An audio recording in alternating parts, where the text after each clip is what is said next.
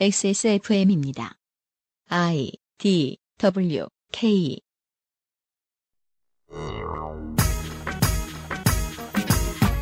최근 세월호의 선체 수색이 종료되었고 21일부터는 시민들에게 선체 앞모습이 근거리에서 공개되었습니다.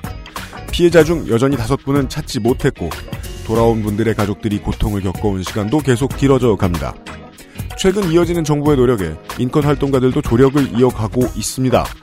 이번 주 그것은 알기 싫다는 세월호를 만나고 온 박래군 소장의 이야기를 들어보겠습니다.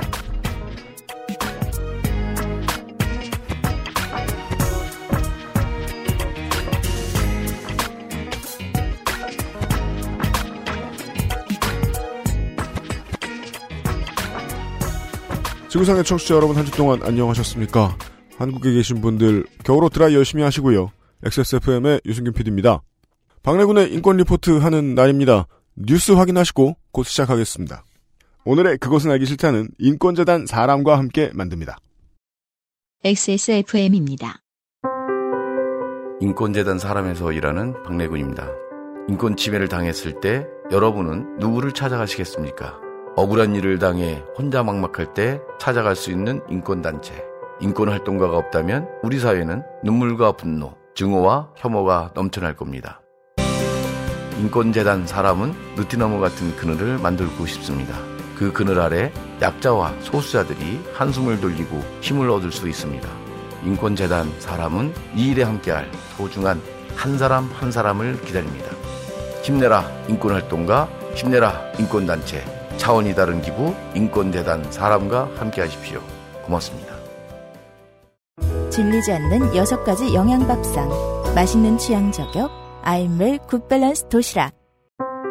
이제 약자와 소수자의 곁을 지켜주십시오. 인권이 먼저인 세상을 만들어가는 차원이 다른 기부 인권재단 사람과 함께 하십시오. 후원 문의 02-363-5855 인권재단 사람 광고가 끝나고 땡소리가 난 걸 보니까 독점거래위원장이 인권재단 사람 얘기를 할 것 같은데요. 안녕하십니까. 어, 먼저 지난달에 했던 캠페인 활동가들에게 추석 선물 주기. 아 그래요? 그 결과 좀 나왔나요? 네, 잘 됐습니다. 아 진짜요? 네, 목표율 달성해서 과자 세트 안 주고. 좋은 거 줬어요. 건강에 도움되는 좀 더 열심히 활동하라는 차원에서 네. 예, 좋은 선물 많이 기증했더라고요. 사실 그것보다는 그, 그, MT도 가고, CU 워크샵 이런 걸 좀 더 많이 참여했으면 좋겠지만, 어느 회사나 직원들이 잘쓸수 있는 시스템이 갖춰지려면은 바꿔야 될 게 한두 가지가 아니에요. 아, 인권활동가들도 마찬가지일 겁니다. 아무튼 도와주셔서 되게 고맙습니다. 감사합니다. 어, 이번 달 인권재단 사람의 사업을 알려드리겠습니다. 네. 먼저 인해창 기념사업회를 인해창 기념사업회. 지원한다고 합니다. 음. 이 인해창 씨 관련된 그때 당시 시절의 의문사라든지 7, 80년대잖아요. 음. 계속 꾸준히 관심을 가지고 문제를 제기할 수 있는 사람이 유가족일 수밖에 없는데요. 유가족도 지금 나이 많이 드셨어요. 그렇죠. 예. 그게 문제인 거죠. 활동 많이 하시기도 힘들고, 네. 그리고 국가도 책임져 주기가 애매해요. 네. 이럴 때 이제 인권 활동가들이 움직이는 거죠. 네. 그래서 이 유가족들이 가지고 있는 자료라든지 그, 그 당시의 정황을 자세히 기록한 메모들을 네. 기록화할 수 있게. 음. 예. 그런 사업회인 거죠. 아카이빙도 아직 그 시작이 제대로 안 된 거군요. 그래서 지금 이미 유가족 분들도 나이를 많이 드셨고 문제를 제기할 수 있는 힘들이 좀 많이 떨어지셨고 네. 이걸 갖다가 나중에라도 좀 더 명확히 밝히기 위해서 네. 이제 아카이빙을 하자 이런 취지인 거죠. 북극여우님하고 올러프 팔매 얘기 들을 때도 말이에요. 그 30년이 지났는데 지금부터 수사를 다시 시작하는 수사팀장은 그 한 몇 년 동안 그동안 있던 자료만 읽는다고 하죠. 그렇게 누군가가 그 억울하고 답답한 점을 떠맡아줘서 할 수 있는 사건이 흔치 않습니다. 아무튼 한다네요. 음. 네 이번에 지원하고 있다고 합니다. 네. 지금 학벌 없는 사회를 위한 광주 시민 모임이라는 단체가 있어요. 네. 그곳에도 지원을 한다고 합니다. 지금 현재 중소기업진흥공단에서 공채 때 음. 학력 제한 없음이라고 써놓아 놓고 알고 봤더니 15점부터 최저 5점까지 전수를 줘서 차별을 하고 있었다고 하네요. 어, 그게 뭐, 아니, 학벌을 기재하느냐, 마느냐, 취업과 상관없는 자기 프로필에는 그걸 선택하는 게 개인의 자유인데, 그건 거짓말 하면 안 되잖아요. 그렇죠. 저, 예, 취업 담당자가. 하지만 뭐 알게 모르게 그런 식으로 차별을 더 없애고자. 네. 하는 사업회가 있고, 음. 그곳에 인권재단 사람이 지원한다고 합니다. 알겠습니다. 그리고, 아, 네. 11월 10일, 빼빼로데이 전날이죠. 네. 빼빼로데이라고 하기 뭐 농민의 농민의, 날. 날. 전날이죠. 네. 네. 어, 지금 현재 인권재단 사람에서 또 계속 장기적으로 진행 중인 프로젝트가 있어요. 인권 네. is coming이라고 네. 스토리 펀딩을 하고 있다고 아, 지금 스토리 예. 펀딩 계속 올라오고 있더군요. 어, 정모를 한답니다. 스토리, 스토리 펀딩? 관련된 예. 예. 인권 is here라는 스토리 파티를 진행한다고 하고요. 음. 스토리 펀딩에서 글을 기고하셨던 네. 분들이 다 나와서 토크 콘서트 같은 것도 하시고요. 아, 예, 예. 예. 네, 그리고 예, 뭐 여러 가지 이야기를 할 수 있게 음. 그렇게 한다고 합니다. 네. 먼저. 예. 6호선 상수역에 음. 이리 카페라고 있어요. 네. 근처에 있는데 그곳에서 11월 10일 7시 미리 사전 신청하시면은 음료 교- 교환권을 지- 드린다고 합니다. 네. 어 근데 문제가 그 상수역 쪽에서는 그 장애인용 휠체어 있잖아요. 네. 그 리프트가 없다고 하네요. 상수역 사람 되게 많은데 없어요. 네, 맞아요. 그래서 어 휠체어를 이용하시는 분들은 합정역이나 광창역을 이용하시는 게 좋다고 하네요. 음, 맞아요. 구 서울 도시철도 쪽에 인프라가 이상하게도 안 돼 있는 경우가 많아가지고 상수역같이 작은 역은 안 돼 있더라고요. 네. 예, 예, 예. 어 인권재단 행사다 보니까 이런 것도 안내해 드릴 수 있고 원래 다 해야 되는데, 네, 네. 예. 우리나라는 재단, 이런 인권재단만 하네요. 음, 알겠습니다. 오프라인 스토리 파티? 네. 이름은 구리다. 그런 게 있습니다. 먼저 사전 신청해서 음료 교- 교환권 꼭 받아가시기 바랍니다. 여기까지입니까? 네, 그렇습니다. 네, 인권재단 사람 얘기였습니다. 감사합니다.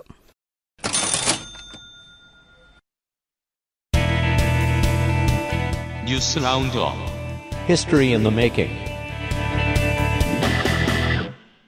이번 주 뉴스부터 확인하고 박래군 소장 만나시죠. 에디터 윤세민 기자부터 나왔습니다. 네, 안녕하십니까. 윤세민입니다.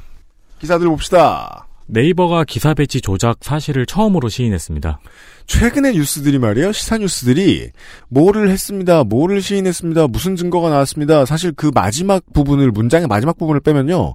우린 다 알던 거거든요. 그렇죠. 최근에는 시인하고 밝혀지는 것의 연속입니다. 10월 20일 스포츠 전문 언론 엠스플 뉴스에서는 프로축구 연맹의 홍보팀장이 네이버 스포츠란 담당 이사에게 연맹을 비판하는 기사를 안 보이는 곳으로 배치해달라는 부탁을 했다고 합니다. 그리고 이 부탁이 실제로 이루어졌다고 보도했습니다. 지금까지 네이버는 이런 기사 배치 조작에 대한 의혹을 수도 없이 받아왔잖아요. 음흠. 7년, 8년 됐죠? 한 번도 인정하지 않았는데 이를 최초로 인정하고 사과했습니다. 이것도 정치입니다만은 정치보다는 스포츠 포털 입장에서 보면 그런 섹션으로 구분되기도 해서 네. 어, 아마도 뭐 내부에서 이 정도면 리스크가 대단하지 않다라는 생각을 했을 수도 있고 물론 최종기 회사는 언제나 주식이 떨어지느냐 아니냐로 계산을 계산을 합니다. 이렇게 큰 기업은 네. 대기업 지정이 됐잖아요, 드디어 네이버도. 근데 이제 문제는 그 엄행부하고 놀고 싶은 수많은 이제 여당과 청와대의 이제 적폐 청산이 아, 취미이자 직업인 사람들에게 호구를 잡히기 시작할 수 있게 됐다는 겁니다. 그렇죠. 예. 네. 장기적으로는 그게 엄청난 수확입니다. 꼬리 못 자르잖아요. 네이버 큰일 났다. 물론 한국의 주식 분위기 제가 뭐뭐 도사는 아닙니다만 상 네이버가 이런 일로 주식이 떨어지진 않아요. 네. 근데 최소한 뭐 경영진 교체는 각오해야 될 일들이 지금 앞으로 한한 4계절 정도 앞에 기다리고 있지 않나 하는 생각은 듭니다. 네. 국정원과 쿵짝을 너무 잘 맞춰왔다는 정황이 이제 앞으로 축협 정도 수준과 무관하게 계속해서 붙들고자 하는 의원실들이 꽤 많을 것이다. 이게 그 지금 같은 시대에 이렇게 권력이 모여 있는 회사가 어딨어요. 네이버 내부 인사들은 어, 알면 똑똑한 사람들이고 모를 가능성이 높다고 보는 게 조선일보가 쥐고 있던 어떤 원기욕을 그대로 이어받았죠. 물론 그러면 이제 원작이 망가집니다만 드래곤볼 모아놓은 걸 다 준 거예요. 그, 러니까요 이제 조선일보는 그거 없어요. 예. 그걸 알고 있어야 본인들도 대처가 될 텐데요. 예, 다음은요. 제목이 재밌어요. 유여해 맞음. 음, 어떻게 지어야 될지 모르겠어가지고요. 류여의 자유한국당 최고위원이 박근혜 지지자의 집회를 찾아가서 페이스볼을 현장 중계를 하고 있었어요. 네. 네, 그러다가 태극기 깃봉의 목 부분을 폭행을 당했습니다. 동영상을 보시면 그 숙련된 대한검도의 고수가 네. 초보에게 살짝 찌르는 그 되게 이렇게 깃발 때문에 음. 굉장히 빠르게 때린 것처럼 네, 네, 보였어요. 그렇습니다. 아니 깃발은 가벼워서 펄럭펄럭합니다. 네. 어, 집회 참석 다음 날에 류여야 의원은 조원진 당대표에게 정식으로 사과하기를 요구했습니다.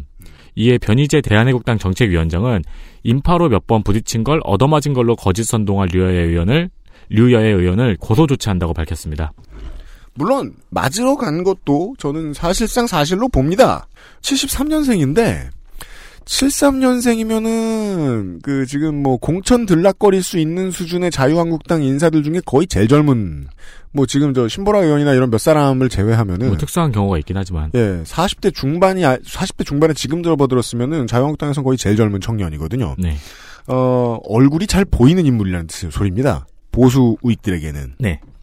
가서 그 장면을 보여주러 카메라를 들고 갔다라는 정황은 매우 짙어서 어, 이 결과는 당연한 거긴 한데 다만 이제 제가 이제 요새 이런저런 만남을 가지러 시내에 지나갈 때는 류효 의원의 말이 맞는 구석이 있어요.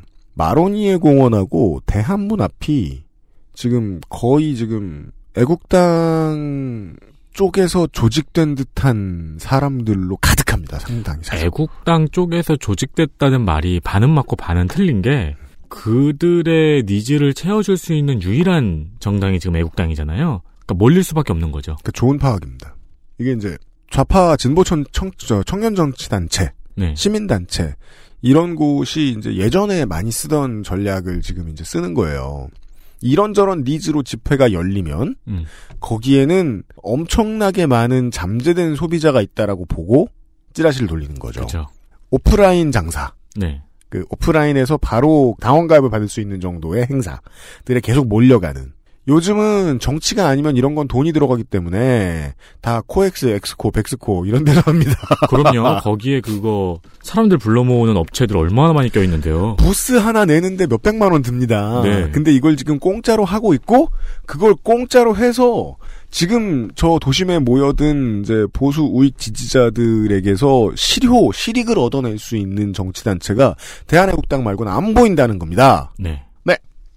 네. 다음 소식입니다. 2017년 9월 30일 한일간 대표 김모 씨가 최시원 씨 가족의 애완견에게 물리고 사흘 뒤 폐혈증으로 사망한 사건이 있었죠. 무엇으로 사망했다가 이제 사실은 물음표로 붙어 있는 게 맞을 것 같기도 하고. 고인의 사망 원인이 녹농균 감염이라는 사실이 밝혀지면서 병원에서 치료 과정에 의한 감염이 아니냐는 의혹이 일어나고 있죠. 현재 질병관리본부 지침에서는 여러 항생제의 내성을 가진 녹농균이라면 병원 내 감염을 의심해 보아야 한다고 적혀 있고요. 이에 따라 병원에서는 검출된 녹농균이 내성을 지닌 녹농균이 아니라 일반적인 녹농균이다. 즉, 그 병원에서 감염됐을 가능성은 전혀 없다고 밝혔고요. 최시현 씨 가족은 개를 검사해서 녹농균이 검출되지 않았다는 의사의 소견사와 진료 기록을 행정 당국에 제출한 상황입니다. 저는 이 얘기를 어, 여러분들께 들려드리고 싶었던 이유는 딱 하나 언론 얘기밖에 없습니다. 어, 사회면을 이제 들여다 보시면, 음, 최근에 그냥 제가 무작위로 한번, 어, 2017 국정감사, 올 상반기만 1000명 넘게 개물림 사고로 응급 실행. 어디 어디 개물림 사고. 또 개물림 사고. 어, 미국에서도 개물림 사고. 지금 전 세계의 개물림 사고를 다 뒤지고 있어요. 그전에는 그 사고가 없었나요? 되물어 봅시다. 요 며칠 사이에 개가, 최 씨의 개가 이런 사고가 연루된 이후에, 네. 왜 중학생들은 서로를 폭행하지 않기 시작했죠? 이게 언론이, 언론 소비자들을 다루는 방식이죠. 불안감 이상의 것을 소비하지 못하게 합니다. 논쟁, 논란, 서로를 미워하는 것 이상의 소비를 하지 못하게 해요. 이번엔 니네가 얘네를 욕할 시간이야. 그렇죠. 그거는 이제 산술적인 계산은 원래 본능적으로 됩니다. 네. 청소년들의 폭행 문제라고 생각해 보죠. 초중고교생 본인, 초중고교생을 집에 두고 있는 가족을 제외하면 모두가 그들을 욕하면 됩니다. 네. 반려견도 마찬가지예요. 그죠. 다수가 어딘지를 봐서 이번에 조리돌림할 오늘의 메뉴는 이겁니다. 음. 라고 내민 다음에 어, 상황이 아무것도 진척되지 않는 모습을 바라보고 흐뭇하게 떠납니다. 그쪽이 나아요. 왜냐하면 나중에 다시 돌아와야 되거든요. 거기에. 그분들의 시장이 없으면 우리 어, 스톤콜드 도도님이 옛날에 설명해 주셨던 어, 좀비처럼 가치 판단 없이 일을 해야 되는 우라카이 기자들이 어, 한 달에 백몇만 원이라도 먹고 살기가 힘들겠죠. 음. 그 돈이라도 받기 힘들겠죠. 이 구조화된 모습이 개 아니면 견주 아니면은 피해자 중 하나에게 화를 내고 있는 우리 같은 소비자들의 모습을 강제하고 있습니다. 네, 다음 뭡니까? 국정감사 소식을 전해드리겠습니다. 네. 박용진 의원실에서 현대자동차 리콜 절차에 이의를 제기했습니다. 네. 19일 국정감사에서 박용진 의원이 현대 기아차의 세타2 엔진 리콜 처리가 미국과 한국이 다르다는 것을 지적했습니다. 어, 최초 이 결함을 국토교통부에 전달한 것도 박용진 의원실이었거든요. 음. 미국에서는 세타2 엔진 리콜 보증 기간이 15년 이내 그리고 주행거리 무제한이라고 합니다. 음. 근데 국내의 경우에는 10년 이내와 19만 킬로인 것을 두고 이게 차별이 아니냐고 비판을 한 거고 음. 그리고 리콜을 위한 검사가 엉터리라는 사실을 지적했습니다. 그렇습니다. 세타2 엔진의 그 소착 문제, 붙어버리는 문제는 오, 올 5월에 저희가 한번 말씀을 드렸었죠. 음.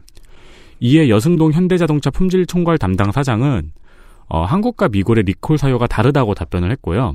그리고 고객 만족을 위해 한국에서도 차량 수명이 닿을 때까지 무한 보증하겠다고 밝혔습니다.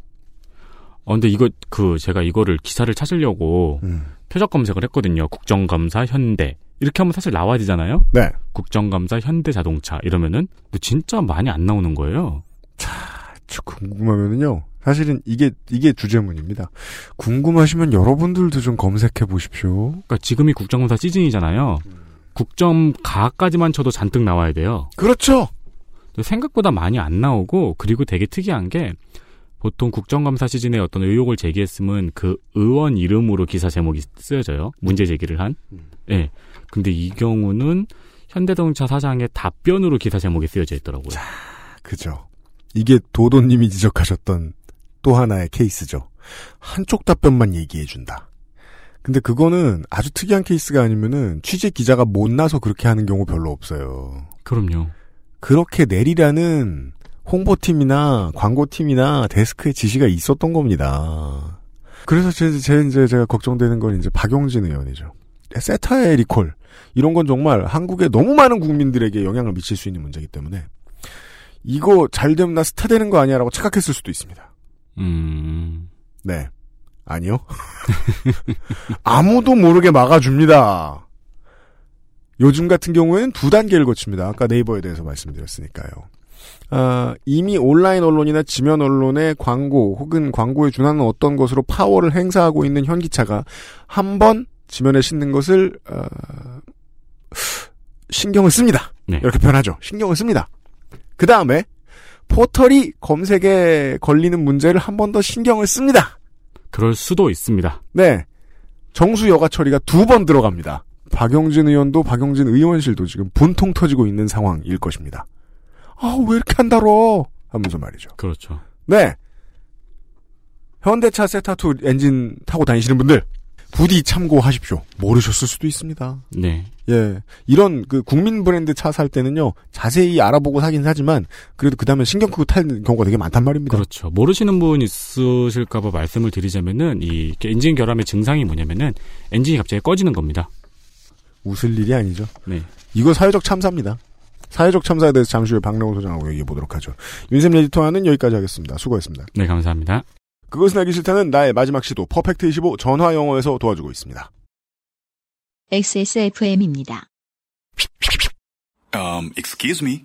Why don't you call Perfect 25? 뭐? Perfect 25. 그래서 뭔데 그게? Perfect 25 English phone call service. 이거 말하는 거야? perfect25.com? Oh, you got it right.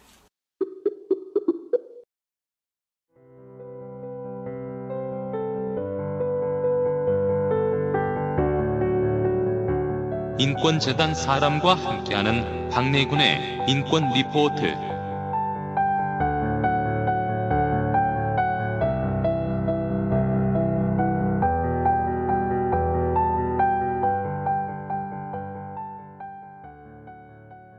소장님 마지막으로 신발 사신 게 언제예요? 왜 그걸 갑자기 물어보니까. 아니, 그냥 딱 들어오셨는데, 예. 신발부터 보이길래. 아, 그래요? 예. 신발, 이건 작년에 산 건데. 작년에요? 예, 얼마- 올해, 올해, 어, 얼마 주고 샀을까요? 얼마 전에 시장에 사셨죠? 사지장을 샀죠, 당연히. 3만원? 어, 4만 원 얼마짜리 4만 것 원? 같은데요. 예. 아, 요즘 기본 옵션이 많이 비싸졌네. 거참. 예. 그, 갑자기 신발을 물어봐갖고. 눈에 확, 당황하게. 눈에 확 띄더라고요. 신발 이렇게 망한 상태로 들어, 걸어 들어오시는데. 아니, 이 신발 깨끗해요. 아직 한참 신을만 합니다. 그렇게 생각하실 것 같았습니다. 예, 예. 사람이, 이제, 집도 아닌 바닷가에서, 집인 바닷가에 사는 사람은 뭐, 좋은 데 사는 사람이죠. 음. 휴양도 2주도 아닌 목적으로 1년이 넘게 머무르고, 시내 한복판의 천막에서도 마찬가지로 긴 시간을 노숙을 하고, 집도 있고 직장도 있던 사람들의 삶의 궤도가 어느 날 갑자기 이렇게 바뀔 일은 거의 없습니다. 음. 가족을 잃고, 음. 아직 만나지 못한 경우가 아니라면 그럴 겁니다. 예. 가라앉았던 세월호가 무트로 다시 돌아오는데 1073일 걸렸습니다. 참사 직후에 인양을 결정하는데 1년하고 16일. 음. 그로부터 인양 작업이 시작되는데 119일. 땅이 있는 곳까지 오는데 12일이 모자란 2년 정도가 소모가 됐습니다. 그 얼른 생각해보면요. 사랑이라는 게 갑자기 잃고 나면은 주었던 사람의 삶도 송두리째 뿌리 뽑혀 나가니까 사랑 함부로 하면 안 된다고 떠드는 찌질한 룸펜이 접니다만은 가족에 대해서 어떻게 그럴 수가 있겠습니까?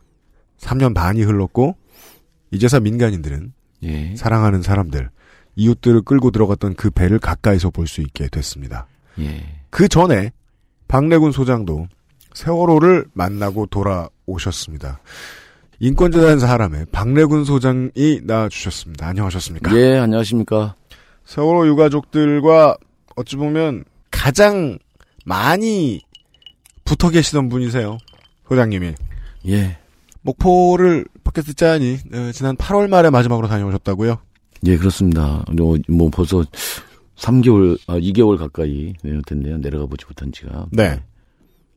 목포 신앙에 세월호가 이제 들어오고 나, 오, 자마자 우리가 이제 요구를 했던 게, 음. 아, 그 세월호를 갖다가 한 500m 바깥에서 이게, 어, 철망이 쳐진 바깥에 그 문에서 이렇게만 멀리 바라보는 거예요. 음.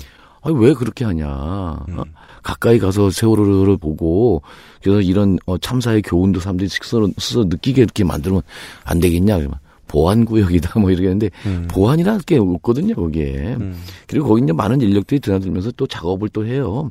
이런 부분들 뭐 공개하지 못할 게 있냐라고 이제 했는데, 이 핑계 저 핑계 대면서 계속 막고 있다가, 최근에서야 이제 시민들이 좀좀더 가까이 가서 볼 수 있도록. 네, 10월 이렇게 이제 21일부터 개방됐죠. 예. 신청을 받습니다. 예, 그래서 이제 신분증만 갖고 가면 음. 거기는 어, 입구에 가서 신분증 어, 내고 제시하고 이제 들어갔다가 나와 가서 이제 볼 수 있습니다. 물론 이제 거기 세월호 안에 들어가거나 이러지는 좀 아직 못합니다. 왜 음, 네. 그러냐면 이제 작업들을 해야 되기 때문에 음. 그리고 또 저는 그 선체 정밀 조사를 또 해야 되거든요. 네. 뭐 이런 것들이 있으니까 어 안에까지 못 들어가더라도 음. 아주 근접해서 바로 가까이서 좀 보게 되는데 근접해서 보게 되면 확실히 이게 세월호 참사라고 하는 이런 부분을 더 어, 실감할 수 있죠. 그렇죠. TV에서 보던 것에 비해 너무 크니까요. 네. 예. 그전에는 미수습자 9명이라고 그러다가 이제는 5명이라고 그러죠. 예, 그렇습니다. 미수습자의 가족분들하고도 뭐 연락이 닿나요? 예, 미습자 가족들도 또 연락이 되죠. 연락이 되는데 유해를 찾은 사람들 네 분은 이제 장례를 거의 다 치른 거고요. 네, 그렇죠. 다섯 분 문제가 다섯 분인데 안타깝게 기다리고 있지만 다섯 분에 대한 소식이 전혀 없는 거죠. 그래서 네. 유해가 이제 아 이게 이제 유실됐을 가능성이 있, 있지 않을까 이런 해서 걱정입니다. 그래서 마지막까지 기다려 보긴 하는데 네. 어, 선체 조사가 거의 다 끝나가고 있는 상황인데도 음. 어, 다섯 분에 대해서는 전혀 이게 소식이 없습니다. 선체조사위원회가 지금 세월호 지금 보러 가면은 음. 누워 있잖아요. 예, 누워 있습니다 지금. 예. 이것을 이제 세우는 것인, 세울 것인가에 예. 대한 고민을 하고 있다고요? 왜 이게 고민까지 해야 되는 문제죠? 바닷속에 이제 계속 누워 있었거든요. 네. 그 상태로 이제 끌어올렸어요. 복도의 옆 벽이 바닥이 되고 바닥이 이제 벽이 되고 이런 상황이 된 거죠. 아, 아 그렇죠. 예. 그, 그 옆벽이라고 하는 게 음. 이제 우리가 이제 어, 가건물 같은 거 이런 거 보면 베니다판 같은 거 이런 걸로 해서 칸막이 하고 그러잖아요. 음. 아. 이런 부분들이 굉장히 그 어, 취약한 거죠 이게. 맞아요. 배는 그런 합판 같은 걸로 방 구분해 놓잖아요. 예예예 예, 네. 예, 그거 드나들면서 위험한 거예요. 지금 작업하시는 분들이 있다면 그분들도 그 합판 밟고 왔다 갔다 예, 움직이시겠네요. 예, 예, 예. 거기다가 이제 철판 까달 깔아놓고 뭐 하고 그러는데 네. 이런 식으로 하다가는 그 선체조사위원회가 정밀조사를 해야 되는데 음. 정밀조사를 하려면 아주 깊숙이 좀 들어가 줘야 되거든요. 네. 이렇게 하려는데 굉장히 위험한 거고 안전성이 좀 담보가 되지 못하는 이런 상황들이라서 선체를 갖다가 바로 세워야 된다라고 이제 계속 어 요구를 했었어요. 예. 그래서 이제 그 선체 조사를 그걸 마- 그걸 맡은 이제 조사과가 있는데 음. 조사과에서는 이거 우리 조사관들이 너무 위험해서 이거 조사관 이- 이게 이거 조사할 수 없다. 그러니까 바로 세워가지고 제대로 조사를 하자 라고 하는데 이제 이게 이제 뭐 기간이 얼마가 걸리고 예산이 얼마가 들고 그러니까 또 이제 주저하는 이런 상황들이 있어서 선체조사위원회에서 다시 이제 논의 중에 있는 상황이 있습니다. 일반적인 상황이군요. 조사팀의 필드에서 뛰는 사람들은 네. 일하는 사람들이 위험하니까 예, 혹은 뭐 효율을 위해서라도 예. 돈더 써서 뭐 합시다 예. 위에 올리면은 돈을 그렇게 많이 써 하고 있는 뭐, 그런 뭐 상황인 거죠. 예, 예. 그 큰 배를 세우는 데는 돈도 꽤 드니까. 그런데 이제 그게 이제 조- 어 문제는 뭐냐면 선체조사위원회 활동 기간이 네. 6개월 플러스 4개월이거든요. 10개월. 내년 어 1월 달에 1차 조사 기간이 만료가 되고 그다음에 4개월을 더 연장하면 이제 내년 5월 달인데 네. 선체를 어, 세우는데 이게 이제 얼마 걸릴 거냐. 음. 이제 이것도 작업 방식에 따라 상당히 다를 수가 있거든요. 그것도 또 해본 해본 경우가 별로 없는 작업이죠. 예. 근데 뭐 우리나라 저 조선 그 기술로 해가지고 그렇게 어렵지 않다. 특히 이제 이게 이제 바다 물 속에 들어가서 세우면 빨리 간단하다고 생각 얘기를 하거든요. 음. 그래서 이제 유가족들이 도리어 전문가들보다 나아요. 아예 거기서 그 선체를 인양할 때 물 속에서 세워가지고 그래가지고 인양을 했으면 음. 그런 문제 다 끝났을 텐데 죽어라고 말 안 듣는 거고요. 음. 뭐 그러다가 이제 지금 와갖고 이제 이런 상황이 맞은 거죠. 그러니까 유가족들이 무슨 뭐 거기 배에 대해서 뭐 아무것도 몰랐던 사람들인데 어 자기네 이제 아이들이 이제 거기서 이제 어 수색을 해서 찾아야 되고 뭐 이런 등등등 하니까 음. 이게 배에 대해서 자꾸 들여다보게 되고 세월호에 대해서도 알게 되고 뭐 사고 해상 사고에 대해서도 알게 되고 뭐 이런 상황들이 있었던 거죠. 나중에 보면 아 유가족들 말이 맞구나라는 걸 자꾸 확인하게 되는데 이번 과정도 마찬가지입니다. 음. 이걸 그냥 그대로 지상에서 세우게 되면 훨씬 더 어려운 공정을 거치고 뭐 이렇게 되는데 음, 음, 이제 지난번에 이제 목포 신항에 왔을 때 트랜스포머라고 하는 것들이 있었거든요. 음. 네. 그것을 딱 끌고 와가지고 이제 그 지금 거치해 놓은 상태거든요. 음. 그래서 트랜스포머를 다시 이제 끌고 와서 바다 속에 집어넣고 거기서 다시 물 속에서 돌리면 훨씬 더 수월할 수 있다 이런 얘기들을 또 하고 있죠. 희생자 가족분들이 그냥 본인들끼리만 모여가지고 지성의 합산을 내는 것일 리가 만무하잖아요. 본인들이 더 절박하게 전문가들을 수소문해서 다 이야기를 어, 그럼요, 그럼요. 예. 모으셨을 거고 그렇죠. 그 중에서 신뢰할 만한 것들을 분류해내는 작업 거의 뭐 박사 논문 쓰듯이 3년 6개월 동안 진짜 박사가 같이 돼버렸어요. 그래서 그랬겠네요. 누구보다도 더 전문적이고 아주 전문 용어들도 다 저, 어, 소화를 해내면서 그걸 이렇게 설명을 해내고 그러는데 음. 나중에 보면 이 사람들이 얘기한 게 맞아요. 어, 사회 인프라가 기능을 못했기 때문에 생긴 수많은 희생 이런 참사들 해외 사례에서 봐도 그 유가족을 조사나 그 필드에 계속해서 참여시키는 이유는 그분들이 안타까워서가 아니라 그분들만큼 격정적으로 이성 또한 이성적으로 의견을 낼 수 있는 분들이 없기 때문인 경우가 더 많았다는 사례들 투성이인데 이제부터라도 적용을 조금씩 조금씩 해나가고 있는 것 같긴 하지만 뭐 이래서 이 사람들이 이제 만족할 때까지 그거를 들어주고 수용하고 어저 하라고 하는 게 이제 유엔이나 이런 데서 공고 국제사회에서 공고하는 거거든요. 이게 이제 세계적인 어떤 이런 어 경험에서 나온 음, 그 결과들이 이렇게 어 그런 공고로 나온 건데 그런 식의 우리는 유엔 권고 들어오면은 보도해 주는데 아무 데도 없죠. 네. 어서 남의 집안일에 참견질이야 같은 반응이잖아요. 아 근데 국제사회에서 다 그런 식으로 되고 이- 그 그런 잔소리 진짜 불구하고 3년 동안 수없이 들었잖아요. 사실은 예, 예, 예. 한국 안에 아. 있는 사람들은 신문에서 못 봤지. 예. 그 우리나라 저기들은 이 관료들은 이- 이게 이게 전문가들이라고 이른바 이제 박사니 교수니 이런 사람들 말은 굉장히 많이 뭐 어, 귀 기울여 듣는 척이라도 하는데 시민들이 말하는 것에 대해서는 아주 이거 그 무시하고 들어가려고 그래요. 음. 근데 시민들이 어, 요즘에 이제 시민들이 이제 우리가 계속 확인하는 게 이제 서로 이제 이게 왜 정보 교류라든지 한쪽 분야의 저기 매니아들도 또 있고 그러잖아요. 네. 이런 사람들은 뭐 박사 이상이거든요. 교수들은 뭐 이해관계로 그러잖아요. 그러니까 돈을 주고 음. 어떤 답을 요구하면 그 그 요그 답대로 어, 그, 요 프로젝트 그런 거 하잖아요. 음. 아, 이게서 저는 뭐 교수들 믿지 못하겠어요. 왜 교수들이 그냥, 아, 이렇게 얘기하면 안 되네. 자, 아, 내가 또 같이 일하는 사람, 그 교수분들도 계신데, 그런 분들은 좋고요 좋은데, 수습 안 돼요. 안 되나요? 그 특조위 활동에 이제 조언을 많이 당연히 아끼지 않으셨던 음. 그저 유가족분들의 활동을 쭉 지켜보고 있으면은 왜 제가 놀랍냐면 열정적일 수는 있는데 이 사람이 열정적일 때 이성적이지 않지 않습니까 예, 보통 예, 예. 워낙에 이성적으로 판단들을 해놓으시니까 음. 처음에 사고가 났을 때 무수히 많이 끌려 들어왔던 그 빨려 들어왔던 뭐라고 표현해야 될까요? 어, 음모론 예. 이런 것들도 자체적으로 거의 그 유가족들 손에서 걸러내진 게 되게 많아요. 아, 이게 유가족들이 이제, 예, 이번에 이제 세월호 유가족들이 되게 많잖아요. 이- 예. 인원이. 물론 그 중에는 좀 음모론적인 어떤 이걸로 해서 접근하는 사람들도 있고, 음. 뭐 이런 사람 저런 사람도 많이 있겠죠. 네. 뭐 이렇게 있는데, 그게 이제 전체적으로 같이 이제 토론이 되고 뭐 논의하는 과정에서 걸러져요. 네. 희한하게도. 네. 뭐 맨 처음엔 초기 굉장히 그 감정적인 어떤 이게 잘 토정 통제들이 안 되니까 음. 아주 격한 논쟁들을 막 벌이고 그랬었거든요. 네. 그런 과정에서 그 세- 세월호 참사와 관련해서 세 가지 과제를 방향을 제시한 것도 유가족들이에요. 음. 유가족들이 이제 진상규명 책임자 처벌 그리고 안전사회 건설까지를 음. 자기들이 토론해서 만들어냈거든요. 그래서 그렇죠. 이거 제시를 하는 겁니다.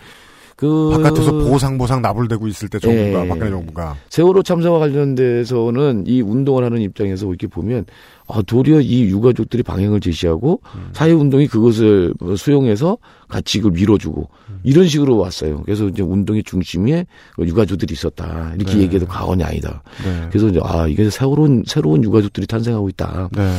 정말 절박하거든요, 자기들이. 음. 자기 절박하니까 절박한 만큼 어, 보다 더, 더 아, 아주 깊이 들여다보고 더 많이 생각하고 네. 뭐 이렇게 되는 거고 그걸 또 같이 또 이렇게 토론해서 또 이게 하는 이런 과정들 거치면서 네. 그러면서 집단 지성이 만들어지는 거죠. 네, 맞아요. 네. 그러니까 뭐 매정한 정부, 뭐 여론의 문매 조작된 모여 있는 관심 때문에 끌려 들어오는 이상한 뭐 쉽게 말하죠 사기꾼 5만 가지 사람들을 다 만나서 그걸 온몸으로 다 받아내면서 3년 동안 온 세상의 풍파를 짧은 시간 안에 그렇게 다 겪고서 예.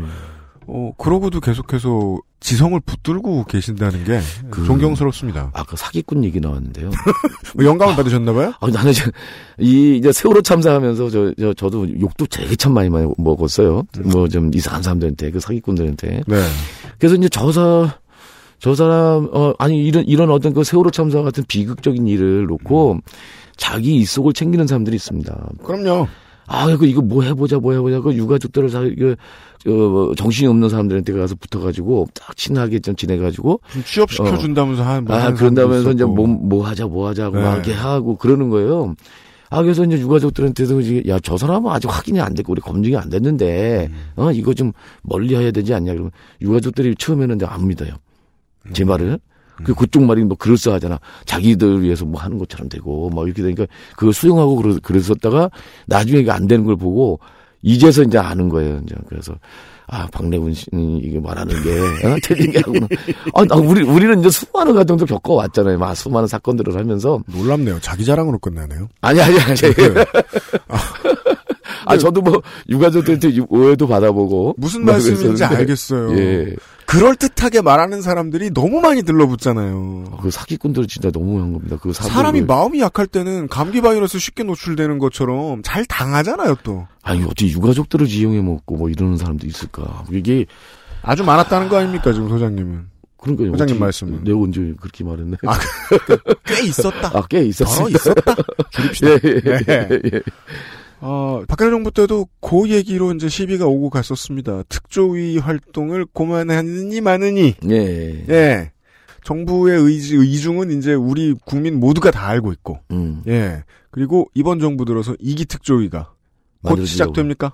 만들어야 되는데요. 네. 지금 어 예정대로는 11월 23일 날 국회 본회의에서 사회적 참사법 그래서 사회적 참사 어 진상 규명 및 어, 안전사회 건설을 위한 특별법이 음. 국회 본회의에 11월 23일 날 그 상정이 됩니다. 네, 사회적 천사법. 예, 요거는 어떻게 된 거냐면 작년 12월 달에 국회 이제 환노위 환경노동위원회에서 가습기 문제하고 세월호 참사를 같이 다루면서 요거를 진상 규명할 수 있는 특별법을 만들자 음. 이렇게 됐는데 당연히 그 자유한국당이나 이런 쪽에서는 좀 반대를 할 거 아닙니까? 네.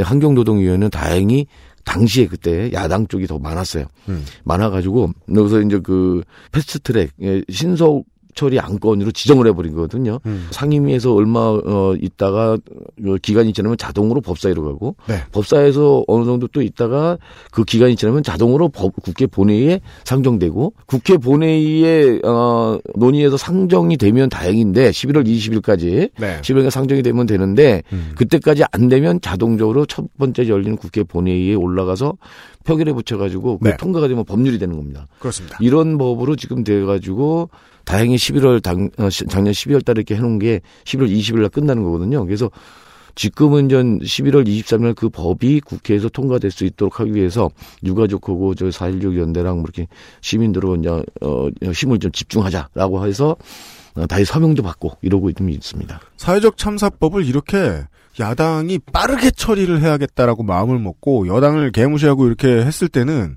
어, 앞으로 긴 걸 본 장기적인 시각도 있겠습니다만은 실제로는 이 가습기 문제 피해자 분들 그리고 에, 세월호 참사의 가족들 음. 이분들을 위한 이제 실제로 힘을 가진 조사위 같은 곳들을 더 빠르게 예, 예. 설치하기 위한 노력이었던 거군요. 예, 그렇죠.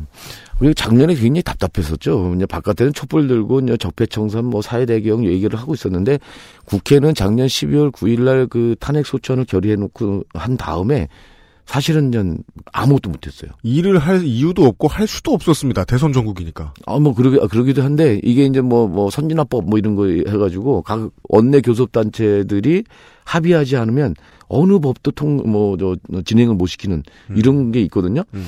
이러다 보니까 아무것도 못하는 상황이었어요. 그러다 보니까 이게 세월호 참사, 어, 세월호 참사 관련해서 특조위는, 어, 강제 해산됐고, 음. 뭐, 이러고 그런데, 어, 농해수위에서 이제 뭐그 개정안을 만들어서 다시 한저 그 연장해 보려고 그랬, 어, 어, 어, 그 세월호 특조 연장해 보려고 그랬지만 그것도 안 되는 상황이었거든요. 농해수위는 여당 우위였죠. 그렇게 하다 보니까 이제 그, 어, 환노위를 가져가서 이런 음. 좀 비정상적인 방법이지만 아주 그때 잘했다 네. 싶은 거죠. 근데 이법 때문에 이제 그, 그 전에 특조위가 참 종이짱이다. 이런 얘기 많이 들었는데 예. 힘이 얼마나 더 실어질까요? 어, 예를 들어서 이제 특검을 지난번 특조위 같은 경우는 두 번에 걸쳐서 특검을 요구할 수 있었어요. 두 번. 그래서 특검을 요구를 한 번은 했었죠. 한 번은 했었는데 국회가 그거를 무시하고 처리를 하지 않았거든요. 음. 뭐 이런데 이번에 이제 이기 특조위 같은 경우는 특검을 몇 번으로 한다는 제한이 없습니다. 음. 특검을 요구해서 어, 수사해야 될 것 같으면 그때 그때마다 이 특검이 요구할 수, 저, 저, 특조위가 요구하는 거죠. 요구를 하면 한 달 이내에 법사위에서 이걸 갖고 처리하게 어, 처리하도록 그렇게 이제 법안이 그렇게 돼 있습니다. 그러다 보니까 특검 음 이게 이제 수사권 자체는 없지만 네. 특검을 굉장히 잘 활용한다면 수사와 같은 어떤 영향을 음, 미칠 수 있는 거죠. 그런 효과를 좀 발휘할 수 있는 이런 부분들이 상당히 달라진 부분이고요. 어느 정도의 사법권이 주어질 수 있다. 그전엔 사실 사법권에 미칠 수 있는 영향력이 거의 없었다는 게 가장 많이 제기됐던 문제란 말입니다. 특검이 필요한 이유는 뭐냐면 어, 수, 검찰이 수사를 했다 그러지만 검찰 수사도 신뢰할 수 없는 거거든요. 음. 그리고 뭐, 뭐 청와대에서 또 우병우가 뭐 이렇게 뭐 축소 뭐 하라고 했고, 뭐 네, 그렇죠. 황교안도 지지했다 그러고 뭐 그러잖아요. 음. 이런 압력을 받아, 받아서 그냥 당시 이제 광주지검 수- 검사들이 나름대로 한다고 했다고 하지만 음. 저희가 비, 보기에는 상당히 미흡한 수사였다. 네. 뭐 그래서 이제 이런 부분들이 이제 특조위 과정에서 조사를 하는데 특조위가 조사를 하도 강제적인 어떤 수사가 필요한 부분들이 있는 거거든요. 이랬을 때는 특검을 좀 적, 어, 적극적으로 활용할 수가 있는 거겠죠. 그래서 좀, 어, 더 강력한, 이전보다 더 강력한 특별조사위원회가 만들어진다라고 좀 저희 좀 봐야 될 것 같고요. 음. 그리고 또 이제 사법경찰권도 이제, 어, 수용이, 되- 어, 이번에 이제, 어, 다시 신설이 되거든요. 네. 사법경찰권에 대해서 이제 사람들이 잘 이해를 못 하시는데, MBC 같은 경우에 MBC 사장이 부당노동 행위를 했어요. 네. 근데 이제 사법경찰권을 갖고 있는 근로감독관이 어, 나와서 조사를 받아라 그랬더니 계속 쌩깠단 말입니다. 그렇죠. 예, 이러다 보니까 그게 매번 시도하고 그러다 보니까 네. 이거가 이제 고발이 이제 돼버리는 거죠 검찰에 네. 이렇게 해서 이제 강제로 수사가 좀 들어가기도 하고 이러면서 이제 어 상당히 이제 지금 MBC MBC 문제가 해결되는데 상당히 기여를 하잖아요. 사실 고발도 대단한 힘은 아닌데 음. 고발을 조차 할 수 없는 건 힘이 아예 없다는 말일 수도 있다는 예, 예, 거죠. 예, 세월호 예, 특조위가 그 전에 무슨 뭐 참고인들 나와라 음. 선주 누구 나오고 누구 나오고 해경에 누구 나오고 해라라고 음. 했는데 계속 안 나온다. 과태료만 매길 수밖에 없어요. 그때 그렇게 될 경우에는. 길에서 담배 핀 셈 치지 그러다 걸린 셈 치지 뭘. 아 그거 그거 담배값보다 더 비쌉니다. 그거 천만 원, 뭐 이 과태료 천만 원, 뭐 몇백만 원, 많이 핀 원. 셈, 그러니까 여튼 근데 어쨌든 예. 뭐 있는 사람한테 뭐 그거 없는 예. 사람한테 엄청난 돈이지만 있는 음. 사람한테 뭐 큰 돈도 아니고 그러니까 뭐 개길 수도 있고 뭐 이런 여러 가지가 네. 있을 수 있는데 이제는 고발하면 수사 예, 당한다. 예, 형사처벌도 가능- 가능하게 되니까 음. 함부로 그걸 거부하지 못하게 되겠죠. 음. 뭐 이런 부분들도 생기는 거고. 보수지는 무슨 특조위가 사법권에 영향을 미칠 수 있게 되면은 음. 특조위가 잡아다가 대공분실해서 고문하는 것처럼 얘기해요. 참네. 예, 예. 고발할 수 있다고 그렇죠. 그럼 경찰에 넘어간다고. 굉장히 왜곡을 시키는 거죠. 뭐, 예. 뭐 이렇게 왜곡을 막 시키는데, 야, 그 저런 게 어디서 나올까, 저게. 그런데 이제 보니까, 이제 제가 이제, 한 번은 이제 그, 저, 저 버스 타고 가는데, 네. 아, 노인분이 한번 저한테 이제 얘기를 하는 거예요. 처음에는 우리 가방에다가 이제 노란 리본 달고 다니는 거 보고, 음. 아, 이거 잘하는 것처럼 얘기를 하시더라고. 그래서 나 저게 그럴 리가 없는데 저분 연세가 많으신 분이 이- 인상 그럴 봐도 리가 알수 없는데 근데 아니나 다를까 어, 노란 리본 달고 다니는 시, 이제 시비를 거는 거예요. 음. 어? 아, 아버지가 어, 부모님이 돌아가서 3년상을 안, 안 지키는데 음. 3년도 지났는데 아이또 이지랄하고 있냐. 이러니까 나락거리 뭐가 되냐 막 이러, 이러는데 음. 얘기를 다 듣는 그 얘기가 그 사람들이 가짜 뉴스 그걸 갖고 하는 거예요. 그래서 네. 아, 그 저기 요즘에 그분 어 노인분들도 유튜브를 봅니다. 어, 그럼요. 유튜브를 보고 거기서 이제 거기서 나오 자기들만의 그 유튜브가 있는데 네. 요걸 안 하니까 어떻게 하냐면 이게 이제, 어 클릭만 하면 스마트폰을 클릭만 하면 그 유튜브로 들어갈 수 있게끔 네. 그 어, 링크 주소를 딱 이게 해 주는 거죠. 네. 이렇게 하고 이렇게 그거 본대. 그래서 그 아, 그죠. 잘못된 적으로 가지고 이렇게 네. 하는데 그거는 방금 전에 말씀하신 것들이 그런 식으로 이제 유포가 되는 겁니다. 그 노인 보육 및 어, 생애 후반기 교육이 참 중요성이 대두되고 있다. 그 사실만 주장하고 있는데 프로그램을 만들어야 돼요, 확실히. 예예예. 예, 음 사법권이란 그런 의미다. 어, 그리고 또 이제 그, 저, 이런 것도 있습니다. 그래서 예전에 이제 특조위에서도 그런 게 있기는 했는데, 네. 검찰에 고발을 하게 되면, 음. 수사, 이제, 특검이 아니라, 특검이라는 이제, 어, 일반 이렇게 조사를 하다가 검찰이 또 고발할 수가 있어요. 네. 그러면 이제 특임 검사가 임명이 돼서, 음. 그것만 전담하는 그 검사가 임명이 돼서 또 수사를 또 할 수 있는 부분이 있으니까, 네. 아주 다방면으로 이런 검찰권, 사법경찰권을 활용할 수 있도록 길을 열어놓고 있다. 네. 하는 거죠. 네. 그 정도까지 왔습니다. 모르시는 분들이 많이 있을까봐 요즘은 이제 뉴스 많이 안 나올 때가 됐으니까 세월호에 대해서 그 얘기를 들려주시러 박래군 소장 만나가지고 얘기하고 있습니다. 광고를 듣고 돌아오죠. 그것은 알기 싫다는 관절 건강에 도움을 줄 수도 있는 바이로메드 무르핀에서 도와주고 있습니다. XSFM입니다.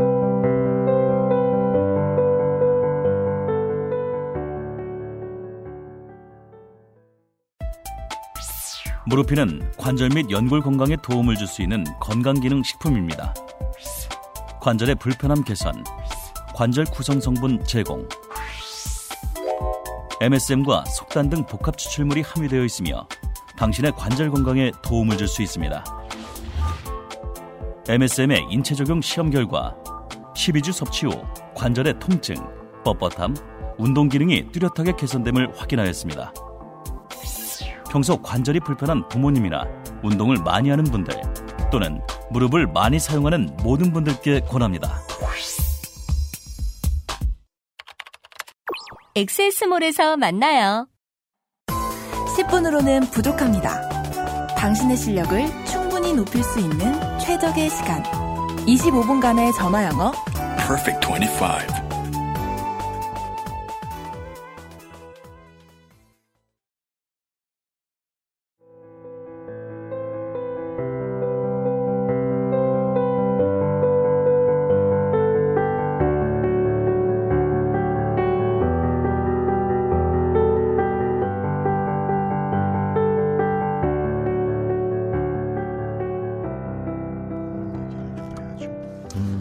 어, 특조 얘기 더, 더 안 하네? 그럴까요? 돼요.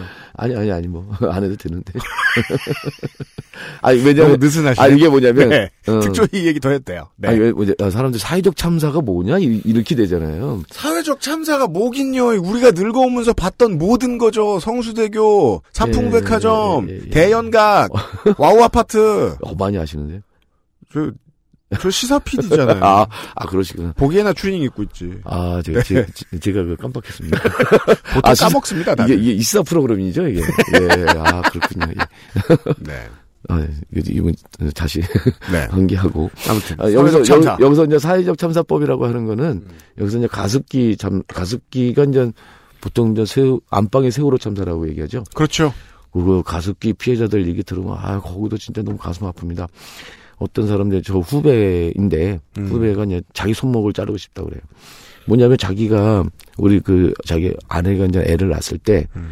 아이와 산모를 위해서 가습기를 깨끗하게 이렇게 해준다고 살균제로 닦아주고 닦아주고 이렇게 됐거든요. 그 아내는 죽었어요.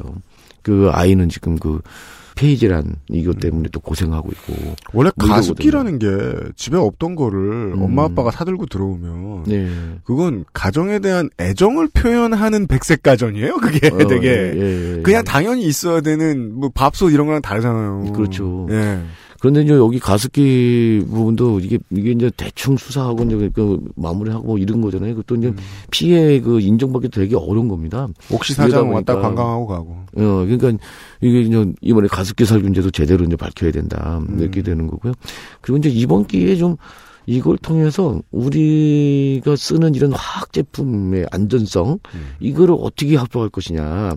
그러면 이제 정보를 정확하게 알려줘야 되거든요. 음. 이런 어떤 제품들은 어 이러이러한 위험성이 있다라고 하는 것도 분명히 얘기. 왜 이렇게 그 제품들 보면 거기 상자에 그 포장 포장 박스나 이런 거에 눈에도 보이지 않는 것이 작게 써붙잖아요. 음. 이런 게 아니라 분명하게 보여줘야 되는데 이런 것들이 없다는 거고. 그래서 이제 그 이번에 특조위가 이제 만들어지면 일기 특조위에서 하려고 했던 것 중에 하나가 뭐였냐면 그거는 안전과 관련된 어떤 종합 대책을 만들어서 정부와 의회 뭐 이런 데 공고하기로 돼 있거든요.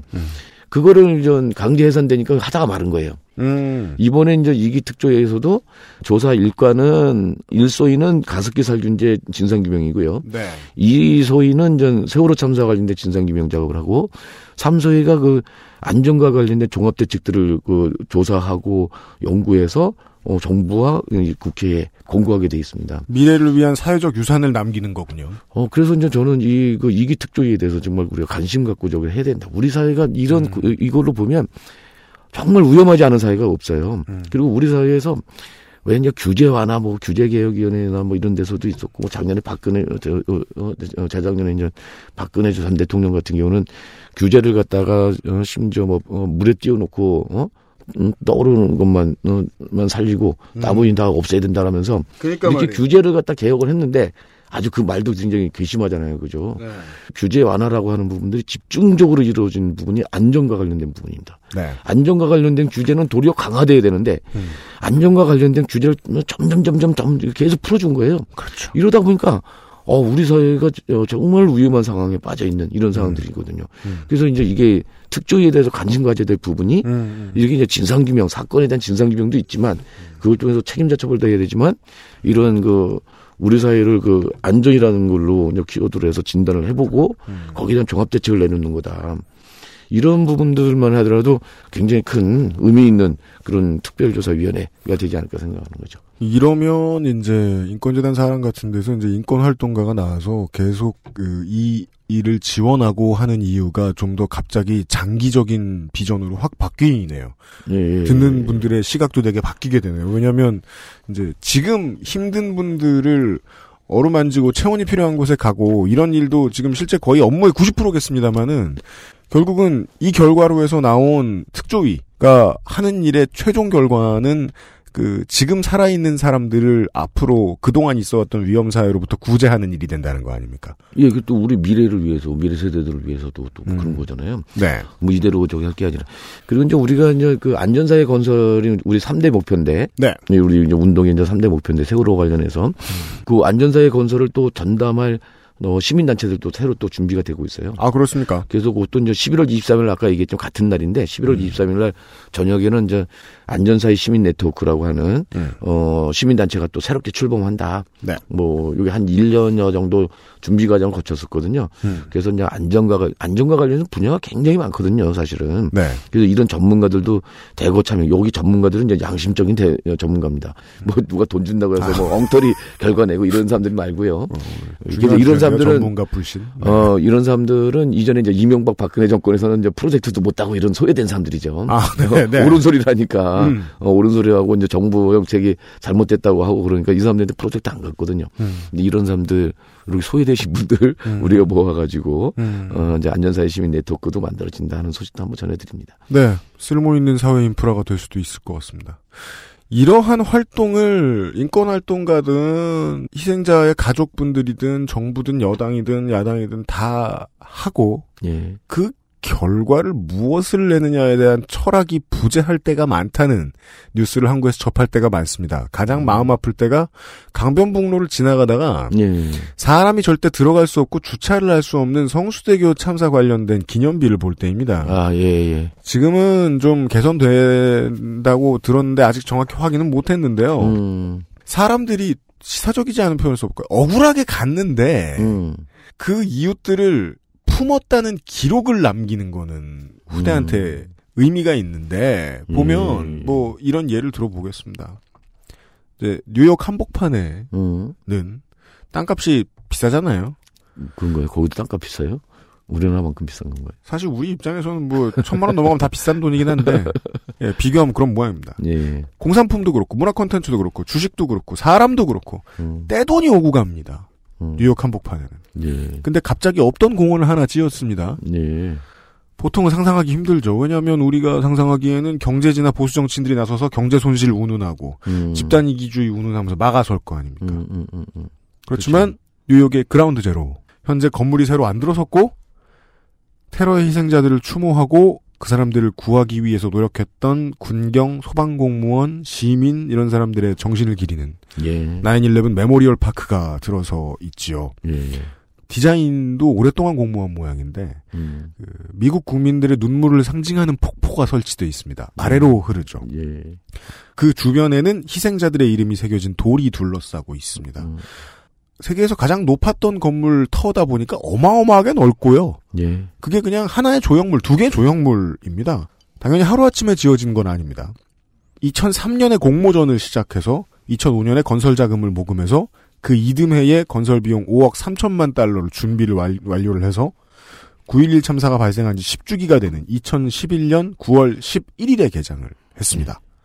그런 생각을 하게 되는 거죠. 기억을 하고 추모를 하고 위로하는 일에 시간 쓰고 돈 쓰고 땅을 투자하는 일, 땅을 쓰는 일.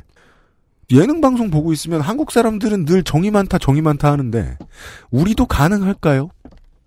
가능하게 해야죠. 자, 활동가 같은 답답한 얘기입니다. 그런데 안 되는데 가능하게 해야죠. 아 저는 전그 세월호 관련해서는 네. 그 예전에 그런 참사가 참사와는 진짜 다른 새로운 것들을 많이 만들어가고 있어요. 네. 아 이제 우리가 이제 어 세월호 참사 세월호를 갖다 인양해서 음. 그거를 수색하고 미수자를 저렇게 끝까지 찾고 이거 우리나라 역사에 처음 있는 일이거든요. 음. 예전에 대형 참사들 이런 게 있었어요. 한번 예를 들어볼까요? 1970년에 이제 남영호 사건이라고 있거든요. 네. 남영호라고 하는데 이제 그때는 좀 지금보다 더 후졌죠. 그래갖고 이제 제주도 서귀포에서 부산을 왔다 갔다 하는 여객선인데 음. 나중에 거기에 이제 몇 명이 탄지를 모르기 때문에 음. 지금도 어 320명 이상이 어 사망했다. 음. 이렇게 되는 거지 정확하게 몇 명인가 없어요. 자료마다 다 다르거든요. 네. 그러니까 그때는 이제 그 승선자 명단도 제대로 이제 어 어, 파악을 안 한 거죠. 아, 이렇게 해서 이제 간. 겁니다. 그리고 이제 그때도 이제 똑같은 얘기예요.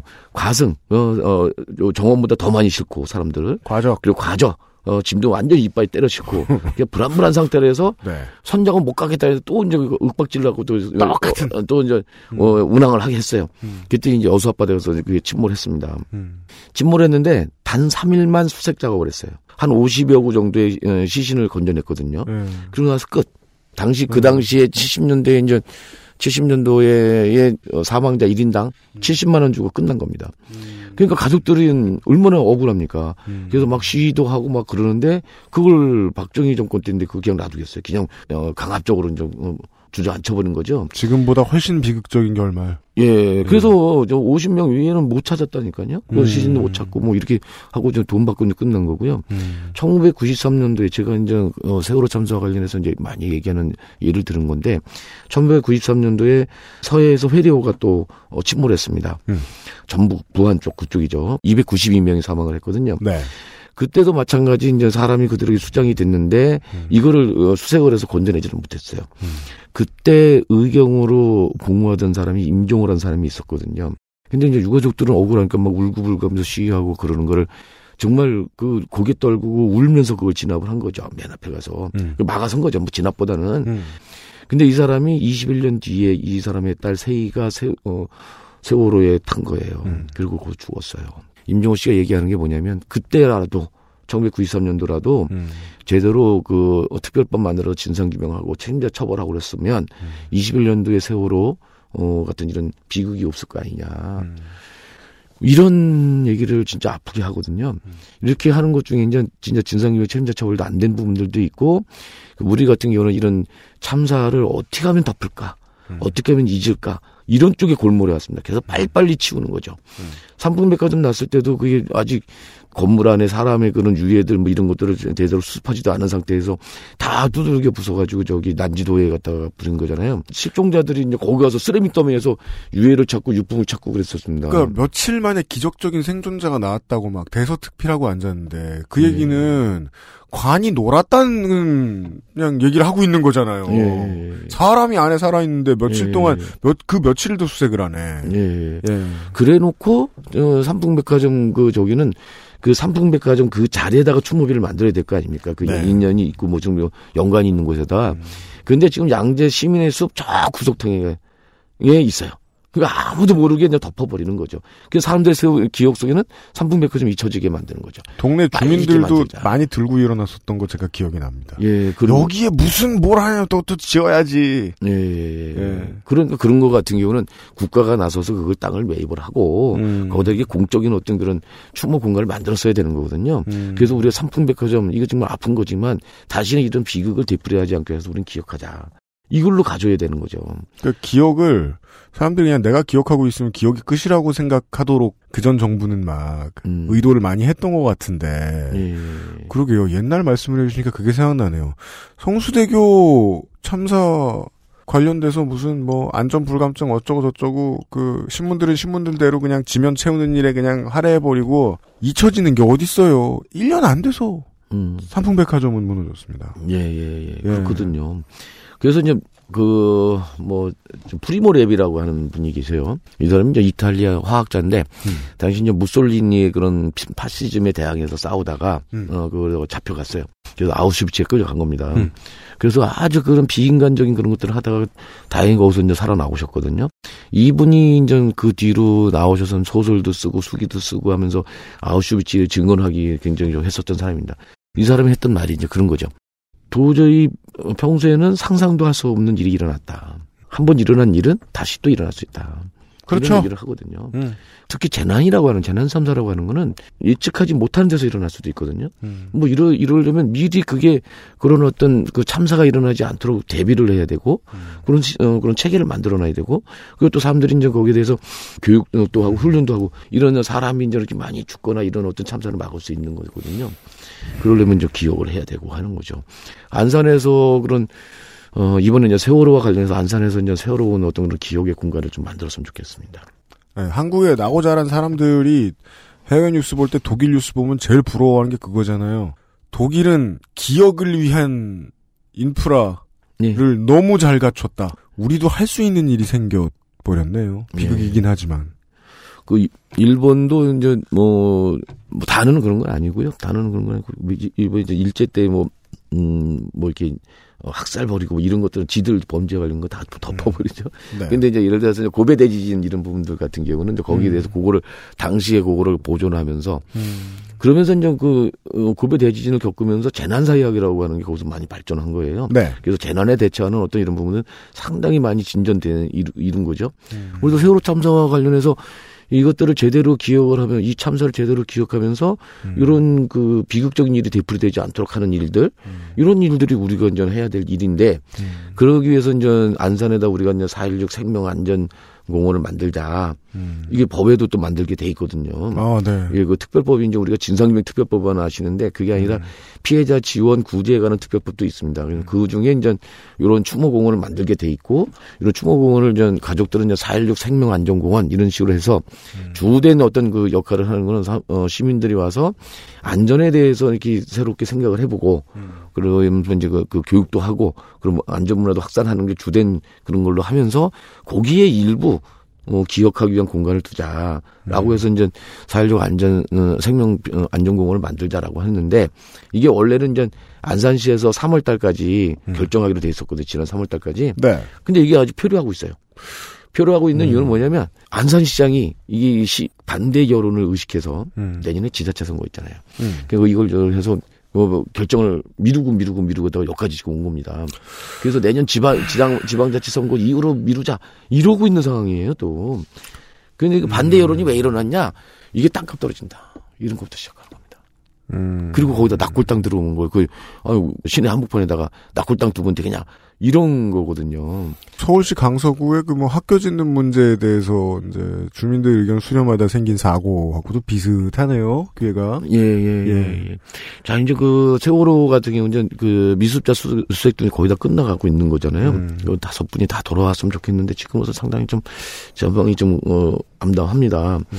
근데 이 부분도 같이 저기를 해야 되는데 그 다음 수준은 그럼 뭐냐면 합동 연결식을 하게 되거든요. 음. 합동 연결식을 하게 되면 그 지금 합, 어, 정부 합동부 장소를 치워야 돼요. 음. 그러면 이 사람들의 그 저거를 추모 공간은 없어지는 거죠. 그렇죠. 그리고 지금 그 304명 돌아가신 분들이 곳곳에 이렇게 흩어져 있어요.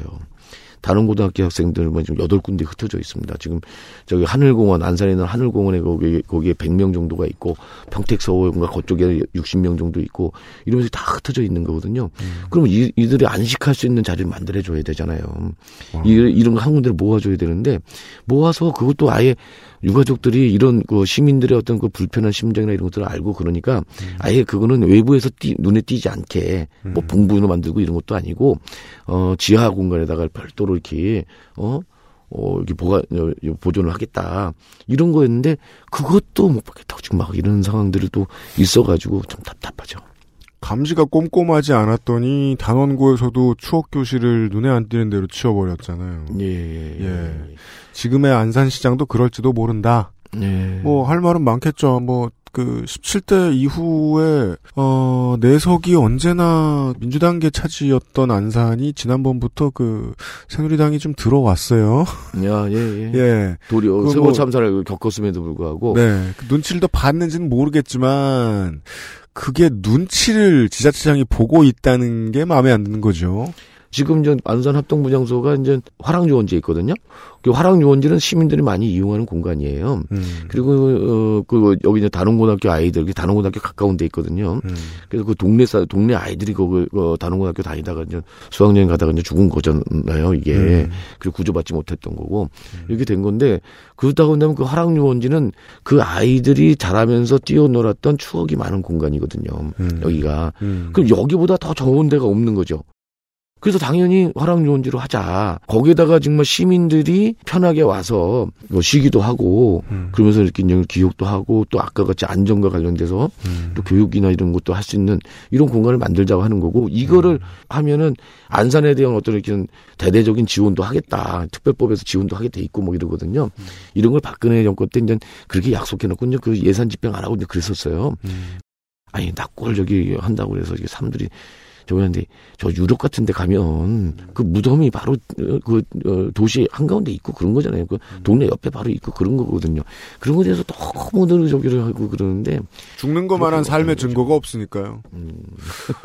그 그러게요. 그 동영상만 자극적으로 찍혀서 뽑혀서 돌아다녀도 김성태 의원은 어, 매정한 정치인으로 그렇게 조리돌림 많이 당했는데 네. 안산시는 지금 이 정도도 계속해서 지금 슬금슬금 피해 다니고 있다. 정부가 정해놓은 특별법 시책에도. 예, 예. 음. 어, 그래서 이제 뭐 좀 안산 시민들이 좀 더 좀, 좀 예전에 어떤 이런 것을 좀 벗어났으면 좋겠습니다. 그래서 와, 우리가, 음, 안산 시민들이 이제 그 다른 고등학교 아이들을 좀 품자. 네. 그리고 이제 세계가 찾아오는 그런, 그런 생명 안전 공원을 좀 만들자. 음. 라고 좀 그렇게 좀 과감하게 좀 했으면 좋겠어요. 어, 저는 좀뭐 거기서, 아, 여태까지 3년 넘도록 그 안산이 아픔을 겪었는데 그 아픔을 지속해야 되느냐. 그게 아니라 우리는 뉴욕의 그 네. Memorial Park 뭐 이런 것도 좀 말씀하셨듯이 음. 그거는 좀 조용하게 상당히 달, 어, 계획하고 설계하고 하는 거에 다 다르거든요. 네. 그래서 뭐 우울한 공간을 만들겠다는 적이 없습니다. 그니까요. 그리고 안산합동분향소 있는데 옆에서 또 하랑 유원지에서 사람들 즐겁게 놀거든요. 지금도. 아니 우리가 뭐 경주의 시내를 돌아다니면서 그 커다란 왕들 여왕들 묻혀 있는 거 보면서 우울해하나요? 자전거 타기 그렇게 좋잖아 거기에. 그렇죠. 삶은 그렇게 기억하면서 어우러지는 건데 이웃과 교감이 그렇게 두려운 사람들이 많나 봐요. 이게 한국의 요즘 사람들 인심이라는 게. 음. 네. 그, 아, 관련해서 다음 주 토요일에 행사 추진하신다고요. 아, 11월 4일 날 그 4.16 재단 그 추진대회를 좀 진행을 하는데요. 네. 요것도 이제 법에서 만들도록 또 돼 있어요. 음. 예. 그래서 이제 이전과는 다르게 이런 재단도 만들어서 음. 이 참사를 기억하고 또 이 참사를 통해서 우리가 교훈도 찾고 그래서 이런 비극이 반복되지 않도록 만들자. 우리 사회의 그런 가치관을 좀 바꿔가자. 근데 이4.16 재단이 아주 몇몇 사람이 소수가 이제 참여하는 것이 아니라 그동안 이제 세월호 참사와 관련해서 관심 가졌던 사람들이 어, 대거 참여해서 한번 국민적인 재단을 한번 만들어 보자. 이렇게 하는 거를 11월 4일 날 저희들이 그런 취지의 계획들 이런 것들을 좀 발표하고 또 설명도 드리는 그런 자리를 가질까 합니다. 안산시청에서 저 자리 안 빌려주려고 목리나 안 부렸으면 좋겠네요. 아, 그런 건 아니었고요. 그 그래서 11월 4일 날 오후 2시에 안산시청에서 열리니까 네. 관심 있으신 분들은 참 참가해 주시면 너무 고맙겠습니다. 네, 부탁드리겠습니다. 그, 한 가지만 더 여쭤볼게요. 예. 이 재단의 이제 형성에, 예. 그, 희생자 가족들이 한 가족당 500만 원씩을 내겠다고. 내겠다고 하셨다고요? 그러면서 지금 약정서 쓰고 있습니다. 돈을 왜 이렇게 많이 쓰- 쓰시죠? 가족분들이요, 어, 이 재단을 만드는데 자기들이 앞장서야 된다고 이렇게 결의를 했고요. 이게 이제 보통, 어, 재단 맨 처음에 설립을 하려면 출연금, 음, 이게 이제 기본 재산이 되는데, 그게 한 10억 정도를 요구를 해요. 어. 그러면 이제 10억 정도, 그 절반은 우리가 만들자. 음. 이렇게 돼서 가족들이 이제 그 결심을 한 거죠.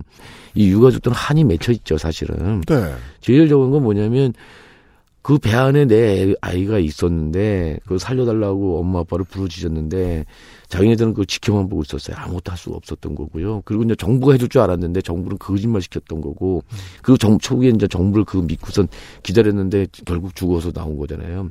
그 아이들을 우리가 죽어서 어떻게 만날 거냐. 너희들의 그런 죽음을 잊지 않고 기억할 뿐만 아니라 너희들의 죽음을 헛되지 않게 위해서 우리가 보다 안전한 사회를 만들기 위해서 이런 일을 했다. 라고 하는 걸 하고 싶다. 재단도 그래서 우리가 어 다른 사람들이 만든 게 우리가 보다 앞장서고 우리 우리가 보다 더 큰 몫을 감당하고 이렇게 해야 되지 네. 않냐라고 얘기를 하시는 거죠.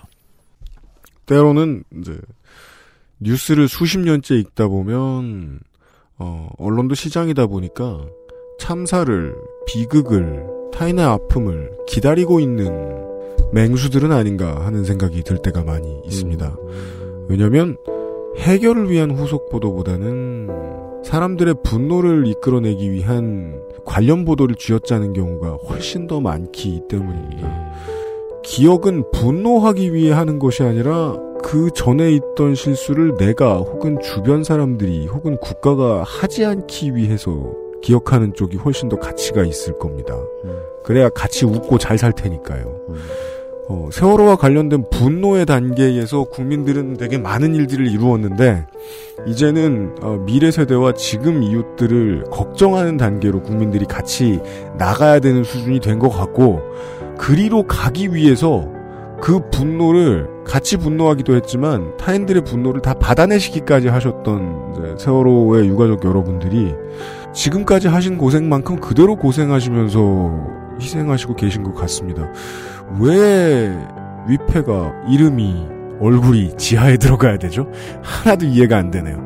아, 근데 그건 제 입장이고, 그냥 타인인 제 입장이고, 물러서시겠다는데, 예. 사회를 그동안 오랫동안 이제 경험하셨으니까, 충분히 의미를 생각하신 게 있겠지요. 예, 어, 수고가 너무너무 많으시다. 지금 세대가 돌을 던지고 있는데 이 희생 덕분에 미래 세대가 큰 빚을 지고 있다라는 말씀을 꼭 드리고 싶습니다.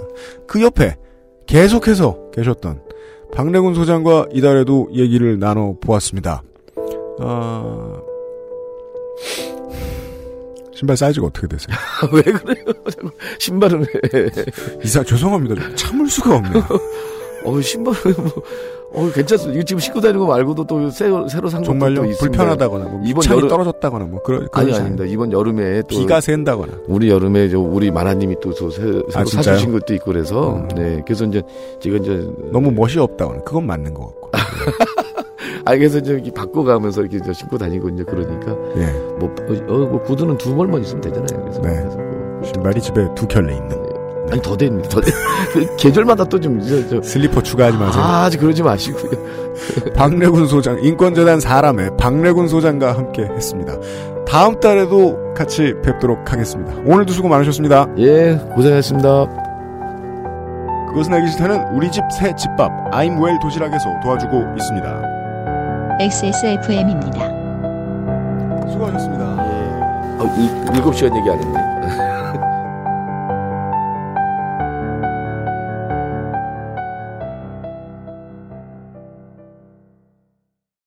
혼밥 쪽에겐 제대로 된 집밥 한 끼. 휘트니스엔 맛있는데 저칼로리 식단. 부모님에겐 제대로 만든 간편 식사. 직장인에겐 맛있는데 저나트륨 식단. 모두 만족시킬 수 있습니다. I'm 웰이니까. I'm 닭이니까. 맛있는 취향 저격 I'm 웰 굿밸런스 도시락. 푸짐한 200g 밥도 있어요. 계단 오르기가 불편하신가요? 그렇다면 관절 건강을 의심해 보세요. 식약처로부터 관절 및 연골 건강 개선에 도움을 줄 수 있다는 기능성을 인정받은 무릎핀을 섭취하세요. 삶의 질이 달라집니다. 엑세스몰에서 만나요. 박래군의 인권 리포트 시간이었습니다. 5개월 같이 뵙도록 이제 얘기를 하고 어 4개월째가 지났어요 벌써 어, 조금 친해졌다 싶었는데 우리 소장님하고 소장님하고 정말 안 친해지고 싶었는데 여러모로 꽤 제지하시잖아요. 어, 조금 친해질 만 하니까 이제 끝내네요. 다음 달에 마지막 박래군의 인권 리포트 시간에서 인사를 드리도록 하겠고요. 그 내일은 어, 어, 뭐라고 표현해야 되나? 박래군 소장하고 서로 좋아하는 사이인 보이스럽 조성주 소장 하고요. 어, 이번 주말에 이야기들을 좀 해보도록 하겠습니다. 느슨한 얘기들입니다. 아, 다시 한번 다운로드 해주십시오. 내일 이 시간에 찾아뵙도록 하겠습니다. 248번째 그것은 알기 싫다를 진행하고 있습니다. 유승균 PD였습니다. XSFM입니다. I D W K